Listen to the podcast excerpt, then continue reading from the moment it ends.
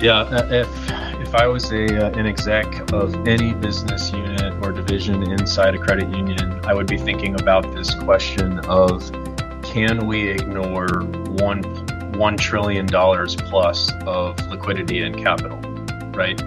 And specifically, can we ignore a trillion plus in liquidity and uphold our fiduciary responsibility to our members? You're listening to the Credit Union Leadership Podcast a podcast that delivers value and offers up insight that'll help your credit union grow. ServiStar has been consulting with credit unions for over 20 years, growing them in the areas of cultural development, leadership development, and management training. To learn more about what ServiStar can do for you or your credit union, check them out at servistarconsulting.com. Welcome to the Credit Union Leadership Podcast. I am super excited to have a friend of the podcast on with his friend. We got Chase Larson on the on the pod today. And Chase, who who we bringing along? Who we who we inviting into this conversation about crypto and credit unions? Yeah, we're bringing along a, a dear friend and, and partner of the credit union, Jon Ungerland, uh, is the CIO with uh, DaLand Cuso. DaLand Cuso out of Massachusetts. So we've got Minnesota, we've got Massachusetts representing the sides of, of the, the, the crypto Americas. And you know what, guys? I don't know if you're in the right state because I was digging in my backyard yesterday and I, I, I, unearthed some crypto. So gold, not as cool. Oil, yeah, maybe yesterday's uh, currency, but the currency of today is crypto and it's here to stay. Let's talk a little bit about the recent news about last was it last summer I heard the government's getting into crypto and and they see what's going on in mm-hmm. India and they see India saying, "Hey, if, if you don't want to pay with cash, that's cool. Just like scan this phone and and you can pay for your bananas that way." And and even like bringing in like government programs into this model where if if you're only supposed to get bananas, you can't scan your phone for anything else. And, and how it's kind of at least from a uh, American standpoint, the optics are this has solved so many problems that we probably didn't see getting solved you know, it's not a replacement of currency. It's also a replacement with currency with specific rules as to how to use that currency. So I'd love to talk to you and get your thoughts on on that and the recent news on Wall Street uh, as it relates to cryptocurrency. Yeah, so I think um, uh, right. Uh, there's been uh, even prior to this summer, Scott. There's been news around uh, CBDC. We've seen the launch in July of uh, FedNow. Uh, which uh, you're seeing some uh, credit unions and banks make the move to as new payment rails. I do think my personal opinion is it's the it's the onset or the initial framework for what could be a, a central bank digital currency. Um, I think my my fear there is it's inevitable uh, that we're going to see the digitization of money or money go streaming. Um, I think it's it's um, we haven't seen the evolution in the finance space yet, but it's inevitable. I think it's important uh, with how how we go about that as a society. Uh, one for our local financial institutions and our local communities, but two, uh, just for our uh, country and our society as a whole. Uh, I know John has some thoughts there as it relates to CBDC, but uh, that's my my quick thoughts on it. Yeah, I think it's an important question. Um, I'll try not to nerd out on it too much because you know there's economics angles, sociology angles, political angles, industrial angles. We could talk about it. I think you hit on a really uh, significant uh, fact around why so many governments in the world are, uh, well, central banks of governments and governments are pursuing these projects. Um, I recommend everybody look at the website uh, cbdctracker.com or .org. It's like a real-time map of how many countries around the world, which is in excess of like 150 now, are pursuing these digital currency, these centralized central bank digital currency projects.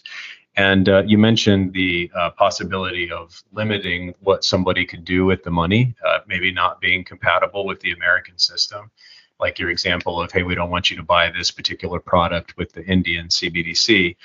Um, I think that's true, and that falls under the umbrella of what you would call programmable money, right? So our current electronic dollar is not programmable. It it it lives in files and servers as ones and zeros. Uh, but when the when our Federal Reserve central bank prints it electronically because they don't actually print paper and mail it out to banks. Every bank teller and vault teller knows that. But when they print it electronically and put it into your electronic dollar banking systems, they lose control over what happens with that um, cash that they're trying to inject into the economy. So while a person could be a conspiracy theorist, obviously, or just you know pursue understanding conspiracies, and try to look at what they could stop and how they might tie that into green policy or you know uh, stop the purchase of certain products or put caps on certain um, classes of products or encourage certain lifestyles. All that's true. But i think from a basic perspective central planners like central banks and big banks and this is where credit unions better wake up central banks and their big bank partners who function as their retail arms right they have a vested interest in programmable currency, currency that once printed and pushed into the market can be programmed to be driven into the real economy. What does that mean? When they print $2 trillion or $6 trillion to bail us out of a pandemic, they do not want that just sitting in your savings account at your bank, right? They want it going to Walmart, to Amazon, to uh, you know DoorDash, to Instacart. You know they they have a vision of what that cash is going to do as a stimulus package, and if they could program that vision into the currency itself, their stimulus would be more effective in their theory, their way of thinking. I'm not a Keynesian economist, but this is their idea, right? That if they could program the money, they could get better uh, yield out of their investment into the economy in the way of printing cash. I think that it's all, all but a foregone conclusion that that type of reality will come to the U.S. We we will end up with a programmable digital dollar, a U.S. central bank digital currency it will probably run on some uh, uh, digital uh, distributed ledger technology. You know, I don't know the magic one that they'll pick. I don't know if they're going to pick XRP or Ethereum or Bitcoin or ADA. So I don't have any investment tips for people there. But they they need to pick a technology like that to get the benefits of the programmable money that they can use to boost the returns on printing cash and injecting it into the banks. That's their objective. They have to achieve that right? So what I see coming is is sort of a um, a, a system of complementary currencies, if you will. Your government issued CBDCs will be how you're required to take your entitlements, your social security payouts, your federal paychecks, your your government distributions, tax refunds, and you know if your if your employer does business with one of the big retail banks, you'll probably get paid in that currency. But I think I think in a world of programmable money, people will also want local capital that they can control privately, right? So, what if I like eating beef? What if I like flying on airplanes? What if I want to invest freely in a local business? What if I want to carry wealth forward and not suffer the impacts of uh, negative interest rates, right? Uh, that would erode the value of my wealth over time? What if I want to hold the fruits of my labor in a secure silo that's not impacted by central bank policy? Those are the issues that you know credit unions need to be preparing for is what am I going to do when my consumer uses a CBDC because they have to, but also wants to protect their wealth from pro- the programmable money phenomenon and store it in another type of digital asset how will i put that to work in my institution and in my local economy? And that's what we're so stoked to see uh, st cloud doing uh, as a as a leader in that space in the industry. So i hope that wasn't too uh, nerdy for you there. Uh, yeah well you know chase chase is representing st cloud in this regard and has has been for i don't know several years. I think it was two years ago that we had you on talking about crypto. And what's changed since then uh, is America got distracted. Now, maybe not for your social media feeds, because this is what you do for a living, and social media is pretty good with algorithms. But for the average American, crypto was like a thing of the past, right? Like it's kind of like that was a cool thing, and we were all getting into it. And then AI became the new thing, and the Chat GPT became the new thing. And so, like, it's the best thing for an investor is for the thing to go away that's actually still there, right? And so you guys have been putting down the layers of groundwork while everybody else is distracted. So we need to read the audience in on some things that you just said. For instance, CBDC sounds like a cannabis distribution uh, platform. what what are those what do those letters stand for? Yeah, central. central bank digital currency. So uh, a digital currency that's issued by a central bank, like the Federal Reserve, like the U, like the European Central Bank, um, like the Bank of Canada, the Royal Bank of Canada. You know, one of those entities that today issues paper and electronic fiat currency will start issuing central bank digital currencies using the same types of architectures as uh, you know private digital crypto assets. Um, but they'll basically build their own new version of the dollar using some of these cryptocurrency type technologies, but control the, it centrally. The the fear there, right? Uh, not to be a pessimist uh, or a doomsdayer, but the fear there to some degree, as you think about uh, blockchain and uh, central bank digital currency, is the ability that if Scott and Chase download a, a, digital wallet on their phone and the and the central bank can issue currency direct to the consumer, that's a big risk. Uh, there's a huge risk there for local financial institutions and local communities.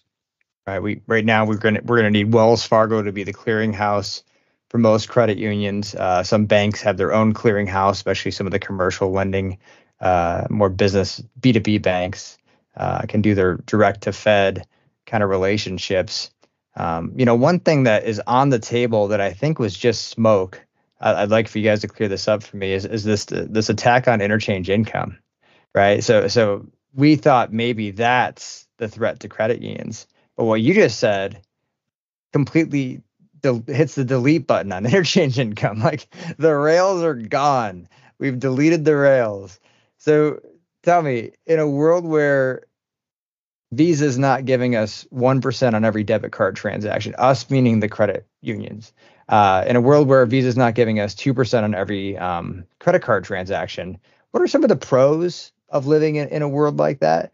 And, and, what are some of the, what would that do to a credit union? What would, what would that do to St. Cloud if, if we lost interchange income, if we lost that, that non-interest revenue?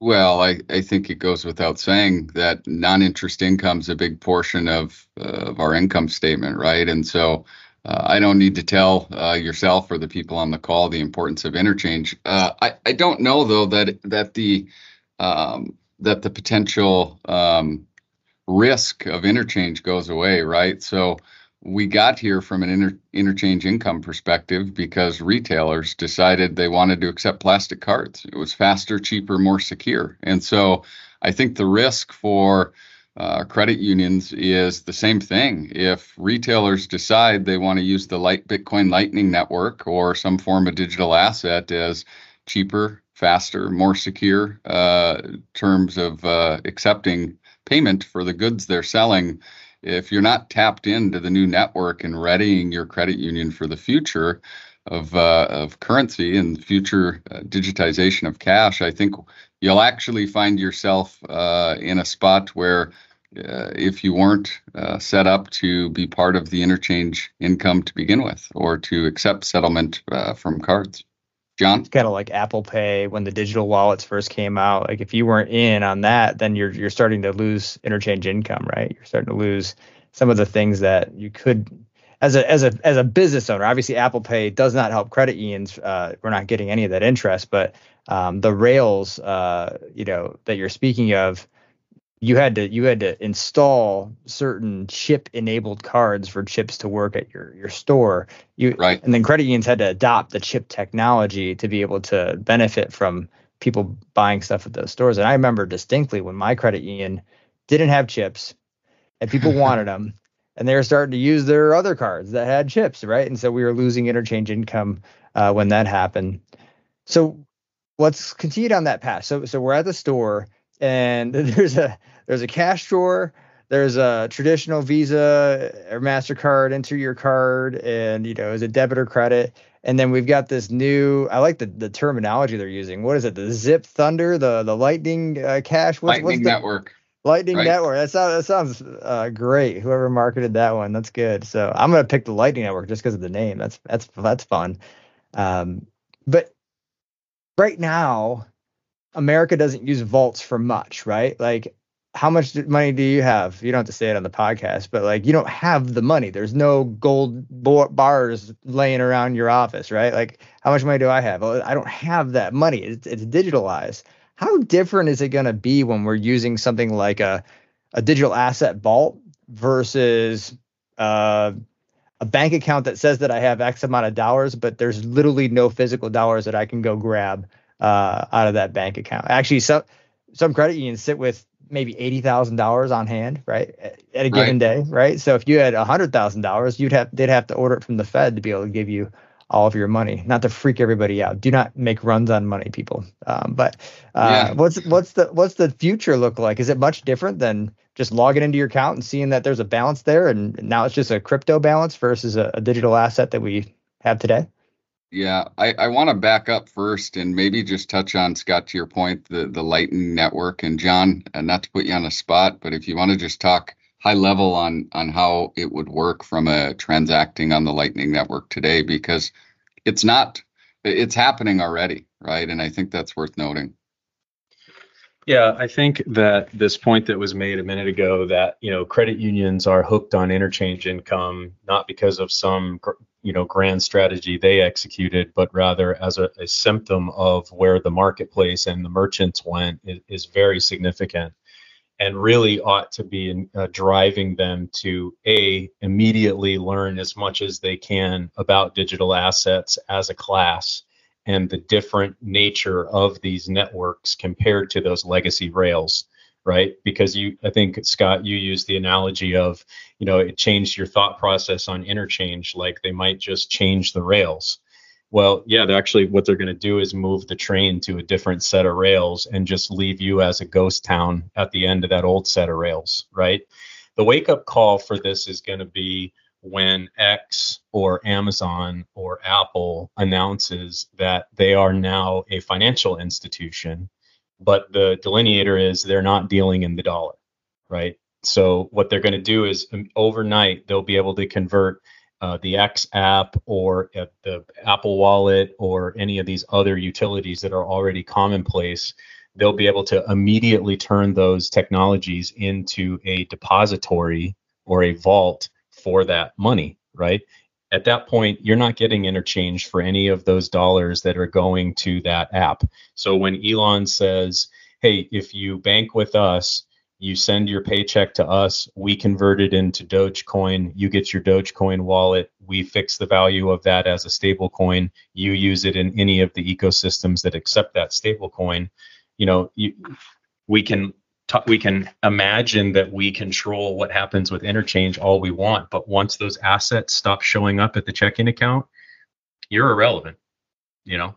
And what and where credit unions have to wake up is they've got to realize in just Bitcoin, just that one digital asset token, there's right now while we're doing this podcast, 1.2 trillion dollars in liquidity 1.2 trillion dollars. That's half the size of the entire credit union industry.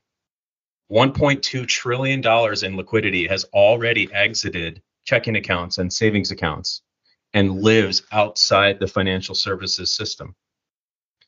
You're so any of that spend or any of that borrowing or any of that lending or any of the purchases that happen with that you're never going to see any you're never going to see interchange or be able to use it as collateral or use it as as a balance sheet as part of your assets on your balance sheet unless you bring that back in house right? And that's what chase is talking about when he says hey we're building a digital vault. We're building a secure location for consumers to bring liquidity back into the local fi instead of forcing them to push it outside of local fis just because they're looking for a stable storehouse for the fruits of their labor right once we understand that then we can get to why does Lightning Network matter? Well, Lightning Network is a protocol for moving money quickly and cheaply on the Bitcoin network, right? So I want to specify that since we're reading people into the technology here. Lightning Network applies only to Bitcoin based payments. That's important because if I've got a $1.2 trillion in liquidity, then that would indicate that I have a lot of users out there who are going to start wanting to buy things with that Bitcoin. Well, if I don't have that Bitcoin at the at my FI, as part of that member's relationship, then no part of that Bitcoin transaction is ever coming my way. Won't matter, right? So yeah, your your users are going to start using Lightning payments at the grocery store because any of those pin pads you see at the grocery store that accept Apple Pay will also allow RFID transactions for Lightning payments. So there's frictionless compatibility right there at the point of sale at the merchant. The merchants, like we said, will drive this because the pay, a, a payment on a Lightning Network transaction is about 1,000% cheaper. Oh, right. And I and I didn't misplace the decimal point on that statement.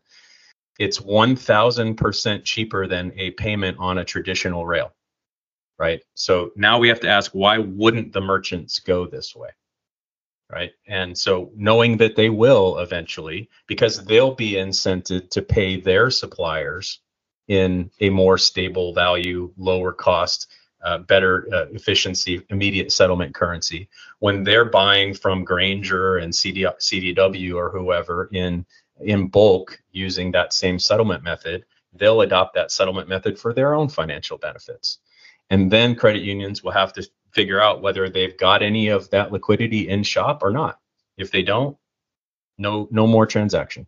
You know. And I think out. it I think it, thank you, Jon. I think it's worth noting too that um, uh, there's payments happening today, Scott, where it's it's fiat currency on top of the Lightning network that gets converted to Bitcoin, goes across the Lightning rails, back converted into fiat, and it's settling. So it's not just Chase buying something and paying you in Bitcoin. It's you can use the rails from a fiat to Bitcoin back to fiat conversion as well.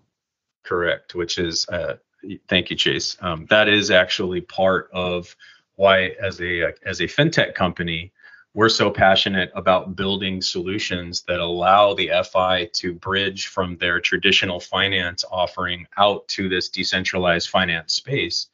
Because as a fintech that's been working in the credit union space for about uh, 15 years now, pr- exclusively in the credit union space, we, we don't see a way for credit unions to survive in the era of streaming money unless they're capturing these digital assets and bringing them in house so that they can function as that payment intermediary right? That's you're going to have to rebuild the town on the new set of rails so to speak or at least figure out how to create a crossover at the junction so your your current town at, on the rails doesn't get abandoned and become a ghost town and that's precisely what the technology that we're developing that lets FIs plug into those DLTs and support those kinds of payments. Uh, that that ensures that they don't get uh, cut off from the uh, the new set of rails, if you will. I think uh, but, I mentioned. But the buzz of the buzz around Radiator Springs Credit Union just it just really pops. You know, don't you don't you want to be Radiator Springs Credit Union? That's right. Fun characters in that town. I love but, um, you know the uh, like I, I mentioned cbdc tracker earlier where any credit union resource can go look at how many countries are already you know working on the various stages of their cbdc's and, and a shocking number of them are about to deploy them um, the same is true for uh, merchants already accepting lightning payments i think there's already like 40000 merchants uh, in us and globally that are accepting lightning payments um, so this isn't like a hypothetical thing that's coming. Um, you know, there's millions upon millions upon millions of dollars of payment value already taking place on these networks every day, with tens of thousands of merchants uh, participating in them. And we have to be aware as an industry that you know that the switch flip moment is coming, where an X or an Amazon or an Apple or somebody, a Netflix, a Hulu, is going to say, "Hey, now you can pay uh, with your digital asset wallet." and then that's a whole new set of rails. And we don't want to see that happen to the FI space, local FIs. Jon is the CIO at DaLand CUSO LLC. He is all about local financial institutions thriving, right? Flourishing. And, and and this is a threat to that to that that that whole infrastructure, the, the entire purpose that rallies around credit unions uh, can be threatened or uh, we can see this as an opportunity. Now, again, I'm going to unpack some of this for the for the for the listeners. They hear fiat and they're they're just imagining you taking a bunch of cash, stuffing it into an Italian small car, and you know we're we're driving it over to crypto land, and you know Uh, so so do me a favor real quick here. Credit unions getting into crypto. Some questions that I think a listener might have is because they're all credit union people. If I had a digital asset vault and I had 1.7 trillion dollars of my members, not dollars, whatever the, value. the B sign is, value. Uh, does that impact my asset ratio? Is that is that is that does that represent as loan to share ratio? Like how transitionable is the American dollar with the value of a Bitcoin? Is it is it just like if I were to buy something in Canada and then just just going to do a quick uh, conversion and I can still get my ice auger from Canada? Is it, is it as simple as that? Yeah, I think uh, for us specifically on the first part of your question, um, with our digital asset vault, we're not uh, just from a uh, where we're at from an industry or regulatory standpoint, we're not recognizing uh, member assets held in vault uh, on our balance sheet. Um, but you know, we'll get there. Uh, that's part of the roadmap, and I think as as the regulators catch up, um, that's ultimately where we will be heading for sure. If the taxi medallion thing didn't happen, do you think we'd be a couple steps further? Maybe. Because I mean, that, yeah, we're talking yeah, about a, great... a, similar similar topic, right? Something that has value that we made mm-hmm. loans off of, right? And so, so there might be a future where we actually are making loans off of your digital uh, digital value. So hard for me to not say dollar. That's right. I mean, it's a it's like a funny joke, Scott, but it's totally appropriate as a historical analog because when I go out and I offer seminars to boards and executive teams to help them get educated on this stuff, I constantly hear um, rebuttals, you know, like, well, this is just the next Dutch tulip bulb crisis, or this is, you know, this is, you know, that that would be a good one of, you know, a, a historical example of ascribing worth to something that is, you know, more um, abstract than real. Um, I think that we we have to look at the events that are transpiring around us, right? So I'm going to tackle one here real quick as a response to that. Yes, I think that the industry is overly conservative about this because of those kinds of historical examples. But the over overly conservative nature is not warranted for two reasons. One, the um, vice chairman of the NCUA has been very open and encouraging that we must be exploring these technologies and understanding them as part of the future of money and banking. So we're being instructed to go learn about these things. We're not being instructed to adopt them hastily, right? Or to, um, you know, get reckless with them, which is where our R path comes in here in a second. The other reason that it's you know it's not warranted is if if we learn a little bit about these things and why folks like Kyle are saying go get educated. It's because they're they're transaction networks that allow for the storage and transport or or I'm sorry, they're they're they're uh, distributed networks that allow us to store and transact value right? So we're all aware that Visa became more and more valuable over time because more and more people used it. We're all aware that Facebook became more and more valuable over time because more and more people used it. Same with Amazon, same with Netflix, same with Hulu. So we've all seen countless examples of network dynamics driving value and market capital capitalization and yet we question a global network that has tens of millions of users and is holding 1.2 trillion dollars in value already. Um, so, you know, relative to this question of sh- reflecting them on the balance sheet, let's get let's get educated. Let's go learn about how our big bank competitors are pushing the FDIC and the SEC right now, this week in DC, yeah. right before GAC. Our, our banking competitors are pushing for them to be able for banks to be able to hold these assets on their balance sheet and treat them as capital. That's happening right now. Now are we are is our credit union industry going to be pushing for the same thing next week? I don't know. Chase and i will be we'll be at a roundtable we'll, we'll be advocating for that. But I, I fear that not enough credit union executives are aware of how aggressive bankers are being about this. Let's also be aware that FASB, right, the Accounting Standards uh, Board or, or Association, they've already made adjustments for 2024 and 2025 to allow businesses to hold digital assets on their books and give them fair market value accounting treatment, right? So that they can be counted as part of the assets of the institution without a huge, you know, discount or hit to the institution holding those assets. Why? Because corporations and banks are facing the, the same challenges as American communities. They've got to find places to produce yield and protect the fruits of their labor. And when you compare the, the, the electronic dollar, the dollars that we're all very comfortable with in credit union land, when you put that on a chart against Bitcoin since 2016, the dollar is down 99.95% in purchasing power compared to one Bitcoin in the same time period. That's astounding. So institutions either have to take the ride with the re- you know the, the remainder of the ride on the electronic dollar or they've got to find a new place to park capital and treat capital on their balance sheets. And the banks and corporate institutions are pushing legislators toward being able to do that. And if we trick ourselves about that and think that oh you know we're dollar we're electronic dollar only companies uh, then we're playing right into the hands of uh, competitors that would love to grab our assets from us and centralize them into their Wall Street economies. You know, you talked about Wall Street a little bit there, and and let me let me just unpack what you just said.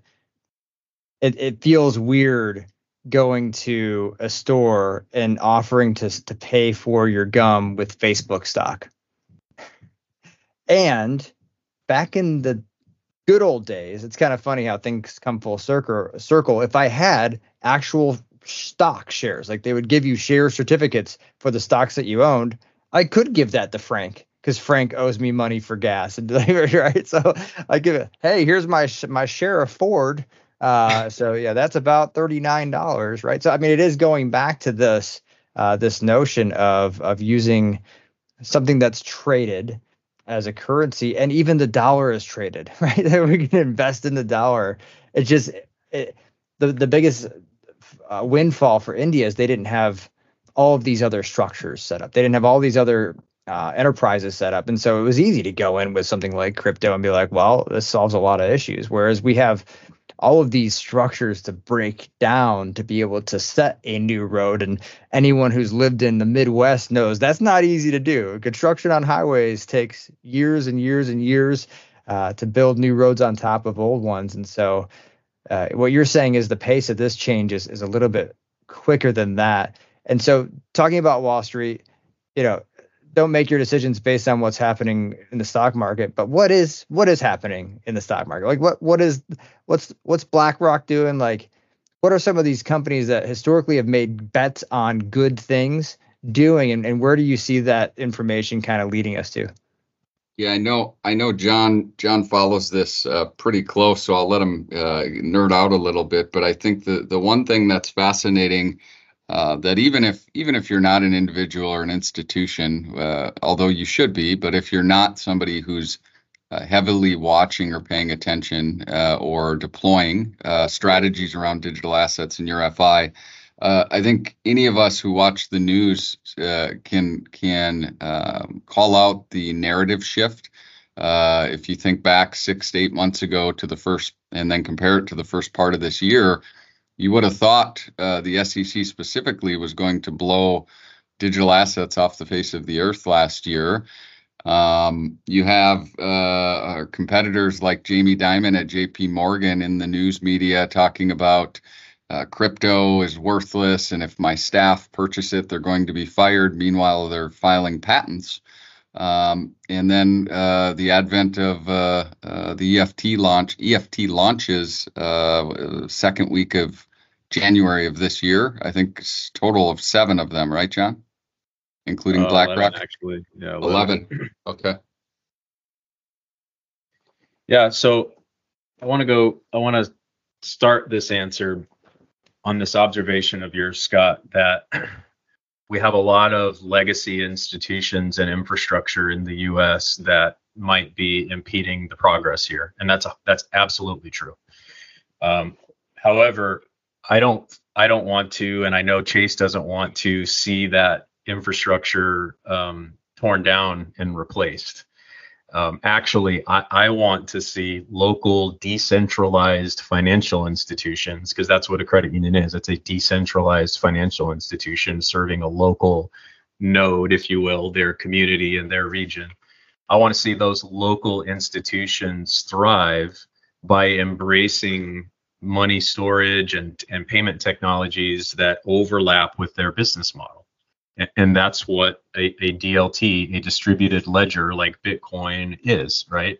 It's a money processing technology that actually overlays with the credit union business model much cleaner and more efficiently than it overlays with Bank of America's model eh, or or you know Morgan Stanley, which is why th- those company or you know JP Morgan hate them because it's a, it's an anathema to their business model of centralized control, right?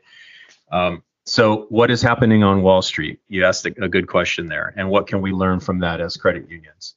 Well, like Chase just mentioned, you know, for the since 2021, big bankers and Wall Street and their bought legislators have been on a war path against digital assets, right?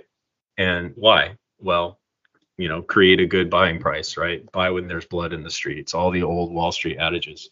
So they created a lot of blood in the streets, if you will, in the last couple years, and they managed to buy up a, and strike deals that were uh, very beneficial to their launch of the ETFs, ETF electronically traded fund, right? In in in Wall Street language, in January. So in January, they on January 16th, I believe it was, or 12th. Uh, forgive me if I'm getting the date wrong. But the second week of January, they launched uh, numerous massive hedge funds and investment firms launched their own ETFs. And uh, I'll give you the up to the minute statistics. So they it has been the most successful uh, ETF launch in history, the Bitcoin ETFs, right? Bitcoin is the only one that has an ETF right now, so I want to be very clear about that. That means Wall Street has embraced Bitcoin, okay? But how much have they embraced it? Well, as of uh, yesterday, they had already accumulated 250,000 Bitcoin in one month's time, right? Yesterday, there was one, yesterday, I'm referring to just yesterday, not as of yesterday, cumulatively. Just yesterday, in one day's business, there was 1.5 billion with a B dollars in purchase orders made on the Bitcoin ETF, ETFs as a whole on Wall Street. The Wall Street firms right now, on a daily basis, are buying 10 times, on a daily basis, they're buying 10 times the total Bitcoin that will be mined in a given month, any month. So they're they're consuming 10x the available assets on the marketplace per day right now. Right? So what do we think as credit union leaders that's going to do to the price of that asset by the time we get around to seeing what they're doing and understanding what they're buying. Right? Because we have to remember that unlike the electronic dollar, where they can print more of them trillions at a time, we're dealing with an absolutely scarce asset here in this first one that's been embraced, Bitcoin.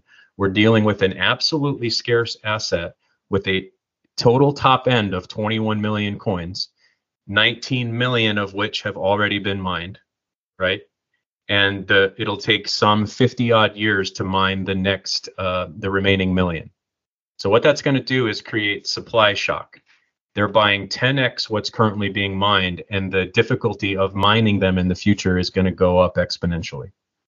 And they staged the game for the last two years to get out ahead of this with the sec and are gobbling up the market share you know i think in the hopes that anybody who wants a piece of that asset is going to have to come to them uh, and purchase it and p- purchase rehypothecated paper versions of it through their 401 contribu- contributions always and forever. And I, I hate that right? Because i want to see the i want to see this very valuable commodity being brought back into local communities and used for local commerce local business local loans local payments right? Local investment so there is a little bit of good news here for credit union leaders listening. Uh, even though they've gobbled up, you know, and become Wall Street has become the second largest Bitcoin holder in the world in one month's time. Um, 80% of Bitcoin assets are still owned by individuals walking around out there uh, with hardware wallets and and exchange wallets, right? So you've got 80% of the market that you can still go grasp and serve as a local FI. And here's the really good news: they don't want to go to Wall Street, right? And they don't want to sell their coins to Wall Street. They want to put that capital to work in a way that aligns with their philosophy. And the people helping people, financial cooperative, local control of capital, democratic control of capital, all these things we represent, that aligns with their philosophy, right? That's what they want to see happen with that capital. So long story short, Wall Street is is here and they're here to play and they're gobbling up this asset and they're probably going to create supply shock and and price you know spikes. Uh, but you've got 80% of the market out there that's looking for an alternative to Wall Street, and that's what we can't afford to miss on. That's why we're building these bridges to bring this stuff back into local FIs.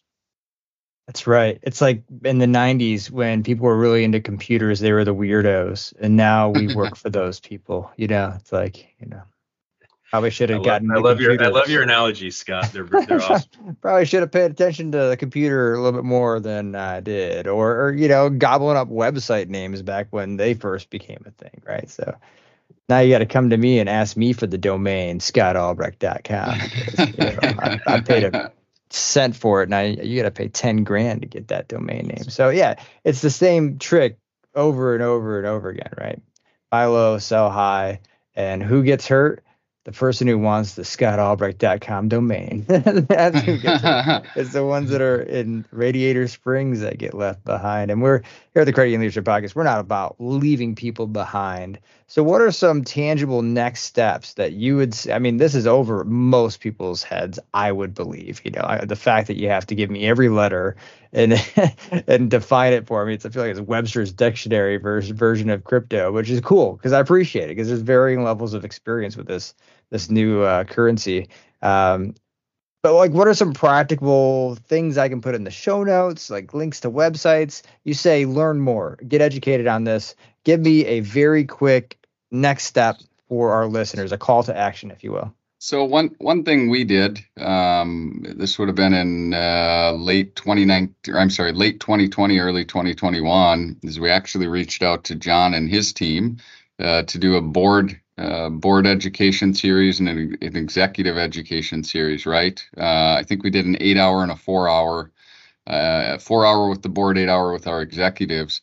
I think to your exact question, Scott, is uh, I think doing nothing and sticking your head in the sand is is not going to work, right? In my personal and professional opinion, it's not going away. It's not a fad. I think the Wall Street thing for me is extremely, or or should be for most, extremely important as a sign of it's not going away, right? If you had any doubt it was, it's not. Um, if we haven't learned by now, to Jon's earlier point, you can't listen to the the media headlines on Wall Street, right? Uh, I don't think the intent is there. They don't care about your local trusted community, uh, your local FI. Um, but I think you got to start somewhere, and the best place to start, if you don't know where to start, is start educating yourself. Uh, whether it's through partnering with uh, the DaLand team or or doing self education, I think that's the first place I'd start. Jon. Yeah, uh, if if I was a uh, an exec of any business unit or division inside a credit union, I would be thinking about this question of can we ignore one one trillion dollars plus of liquidity and capital, right? And specifically, can we ignore a trillion plus in liquidity and uphold our fiduciary responsibility to our members, right? Um, in other words, what is the cost going to be of not bringing that capital back into our community or a small chunk of that capital back into our community and, putting it to work. And um, that's part of the way we educate is uh, you know we i don't like to come in and tell anybody you know hey this is why you should invest in bitcoin to get rich because that's not how i see the technology or what i see its utility or purpose in the in the financial services landscape being that or any other digital asset technology because there's more than one great you know digital asset technology bitcoin's just the uh, the Xerox or the Coke of the world right now, if you want to think of it that way. Bitcoiners would uh, Bitcoiners would really rail me for saying that. Um, but you know, it's a good way to. Kleenex, right? Get pass yeah, me a exactly. Kleenex. Everyone refers yeah. to the Bitcoin as the yeah. as the currency. So I think I think as a as an FI exec, you've got to look at you know, do we do we scoff at Microsoft as a company? Do we scoff at Facebook as a company? Do we scoff at you know um, Apple as a company? Do we scoff at Tesla as a company? No, we don't. Then why would we disregard a, a network of users that has a larger market cap than all those brands? That's a huge question because when Apple rolled the iPhone out, we didn't all say, oh, that's a silly thing. We're not going to make ready for that for our online banking. No, we looked at how many users there were on it and how successful they were being as a company, and we re- and we adapted. So we've got the same thing going on here. We've got a, a one trillion dollar plus network of users that we can't afford to scoff at. And we got to get educated and ask ourselves as FIs why we wouldn't want to bring that capital back in one way to get educated is to figure out how much of your uh, liquidity is already flowed out and is flowing out to these assets on a monthly basis. If you don't know how to do that, Chase can help you, I can help you, but you need to start measuring what's happening with liquidity flowing out and going to these assets because I promise no institution is untouched by this. It's statistically impossible given like the Coinbase white papers and things recently that talk about the uh, demographics using this and the percentage of the population using this. It's just not, I can't imagine there's an FI that's untouched by this, right? And then um, you got to follow a responsible, regulatorily sound, like ready, ready path for getting here. You don't, you know, I, if I could make a plea with every financial institution exec out there, don't sign a contract with a vendor that tells you they're going to solve this digital asset problem for you because what you'll likely end up doing is outsourcing the the the, the money relationship of your member. You've really got to look at this as um, this this is a, a, a strange new world of technology where the technology is the gold bar right? Scott you brought up earlier like i don't pay people in gold bars. And the question is why don't you? Well the answer is because they're heavy and if you had a bunch of them in your house people would st- break in and steal them, right?